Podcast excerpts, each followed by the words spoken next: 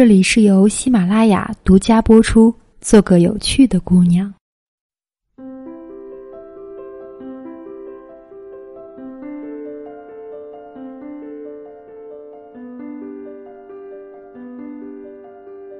亲爱的听众朋友，大家晚上好，我是周公子。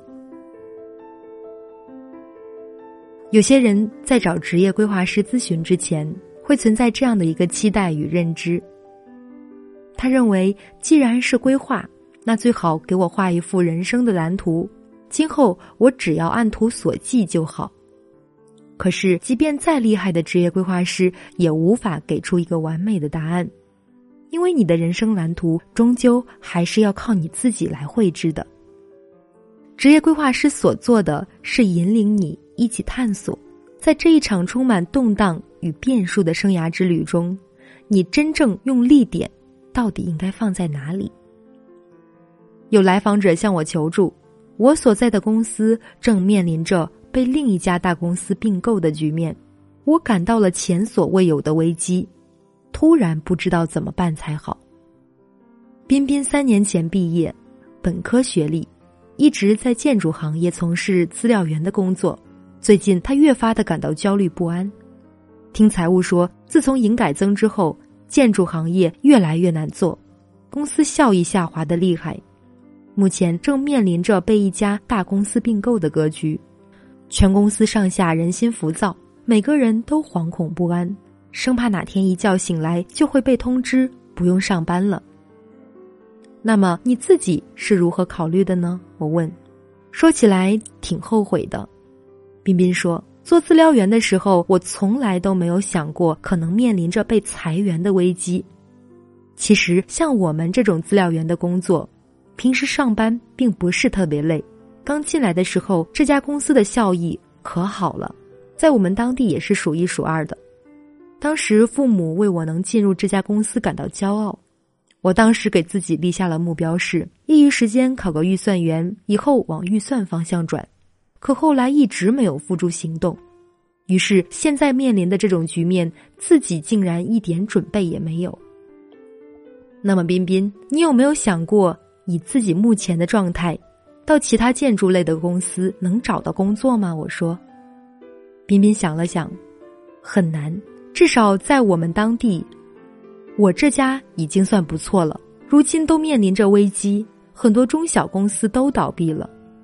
从彬彬目前的叙述中，你不难发现，在他的口中，目前的状态已经很糟糕了，仿佛自己很快就要失业了。事实真的这么可怕吗？这不安的背后，到底是什么？下一步我需要做的就是帮助彬彬进一步的澄清，这种不安的根源到底在哪里。我告诉彬彬，从我咨询的个案中，受到行业环境影响的公司不景气的绝非他一个，很多人都会倾向于放大这个行业不好的地方，好像明天就会流落街头一样。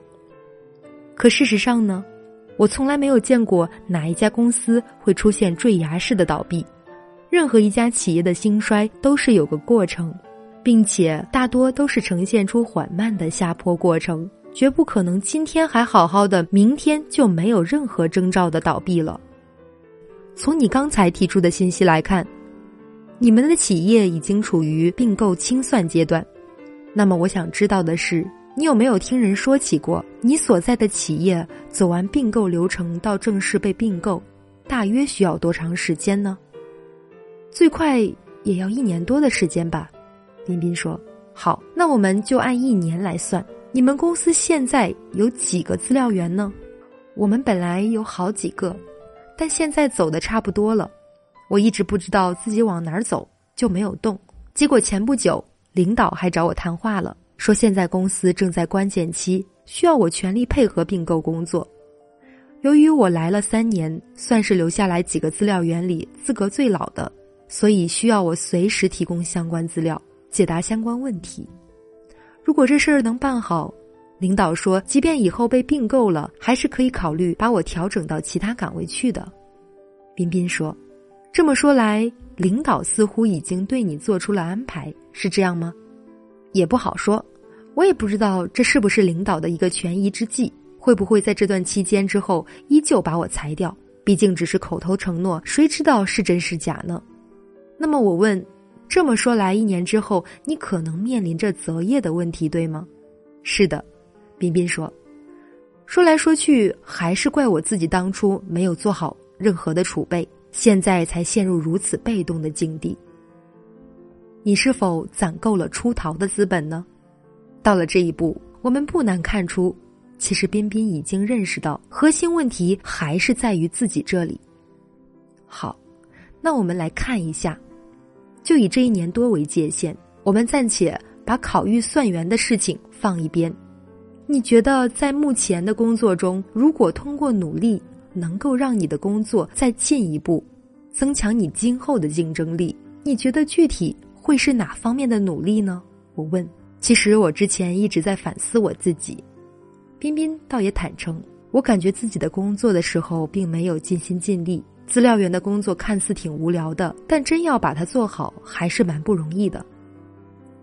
你比如，我之前就认识一位前辈。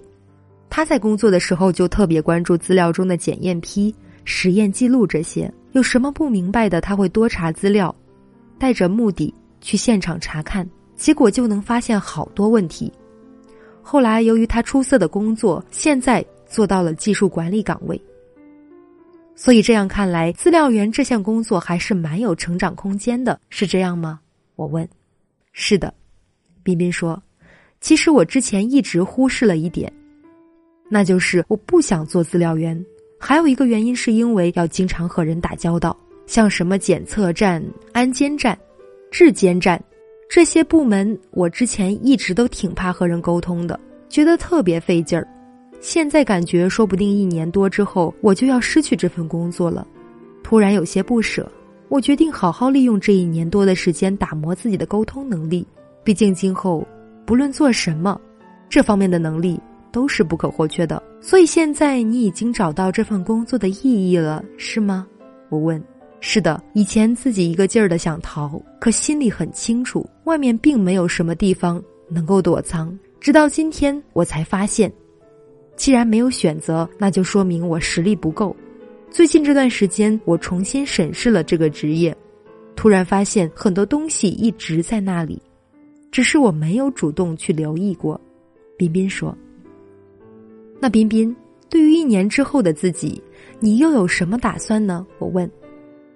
我想像那位职场前辈那样，用心做好现在的每件事，打造自己的综合能力，往管理方面转型，争取一年多之后，我的工作能力有不错的起色。到那个时候，也许领导能兑现承诺，给我调整到其他岗位。这一年多的时间，需要努力提升自己的工作能力，尽量往管理方面转。如果前面的路不通，也可以往工程造价方面转，后者就是技术性的工作，也比资料员更有含金量，对未来发展更有利。彬彬说：“一场咨询下来，彬彬觉得清楚多了。他认识到，不论做什么以及在哪里做，谁都无法保证做一辈子，不如加强自身，才能立足于不败之地。在日新月异的今天。”作为个体来说，必须要学会用长远的眼光看待问题，而这个长远的眼光更多基于自身的提升，而不是自身之外的部分。身在职场，有很多是你我无法掌控的部分，比如这个行业会在什么时候从兴盛转为衰落，这一家公司什么时候会业务凋敝等等。没有意识到裁员可能就是你的错。彬彬的案例让我感触很深。尤其在充满变数的今天，很具有代表性，也颇具有启发的意义。首先，无论任何一种职业，都有人在做，都有在做的很出色的人，也有混日子的人。行业趋势、企业命运这些大格局部分，并不是你我能掌握的。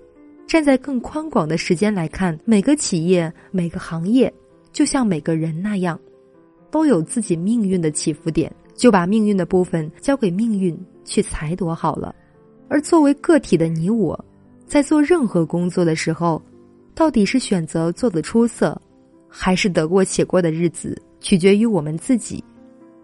其次，危机还是转机，取决于你是谁。我的一个朋友早年就遇到了一场职业生涯危机，是二零零八年的金融危机。那一年，他所在的那个工业园区，按照统计局一位工作人员的说法，每天都至少倒闭一家企业，而他所在的公司开始了一场前所未有的裁员运动。在这场裁员运动里，公司的管理层没日没夜的开会。把每个人的名字和职位全部打印出来，开始一一分析每个人对企业的贡献值。那个时候，身为财务经理的朋友作为数据的提供和分析者，全程参与了这个过程。现在想来，都觉得脊背发凉。全工厂二百名的员工裁掉不创收效益的岗位，没有突出贡献的岗位，再对一些岗位进行了合并重组，最后留下来了只有原来的三分之一。剩下的一律劝退，这是一场异常残酷的职场淘汰赛。也就是那一次，我的朋友深切意识到，一个人要想在职场中有发言权与选择权，需要通过一步一步的价值交换。一开始添砖加瓦，直到变成不可替代。最后，你能成为谁，是需要你自己修炼的部分。这部分的重点是基于目前的能力。进行有意识的训练，形成自己的优势，再逐步强化。比如一名文字编辑，如果只是从网上搬运文章进行排版，从来不去思索与学习内容部分，那么他只能算是一名称职的编辑，谈不上不可替代。因为排版这种技能，只要你想学，到处都有的学，普通人稍微努力一下就能排出不错的版面。但如果一名文字编辑在他编辑文字的时间之外增加阅读量，潜心钻研文章创作，最终通过自己的努力写出质量很高的文章来，这种编辑就具有了不可替代性。即便失业了，后者也可以自己经营一个公众号，写出优质的原创内容，自然就能在新媒体领域找到更多的机会与发展的可能。在如今处处变局的时代里。每一种职业或多或少都面临着不同层面的危机，但我始终坚信一个观点，那就是趋势重要，风口重要，个人更重要。如果你现在正处于迷茫的状态，不知道自己适合什么样的职业，正在为找不到合适的工作而发愁，内心有强烈的空虚感，工作也没有激情。想学习又不知道该学点什么，不知道自己到底想要什么，自己的财务状况又非常的糟糕，那么你就非常有必要做一份属于自己的生涯规划。有需要做生涯规划的朋友，可以添加我的微信：七九四七零三零七零，我会根据您的实际情况给您做一份属于自己的生涯规划。在添加我的同时，请务必在备注上注明“生涯规划”四个字。这样我才能够通过您的申请。今晚的分享就到这里，晚安。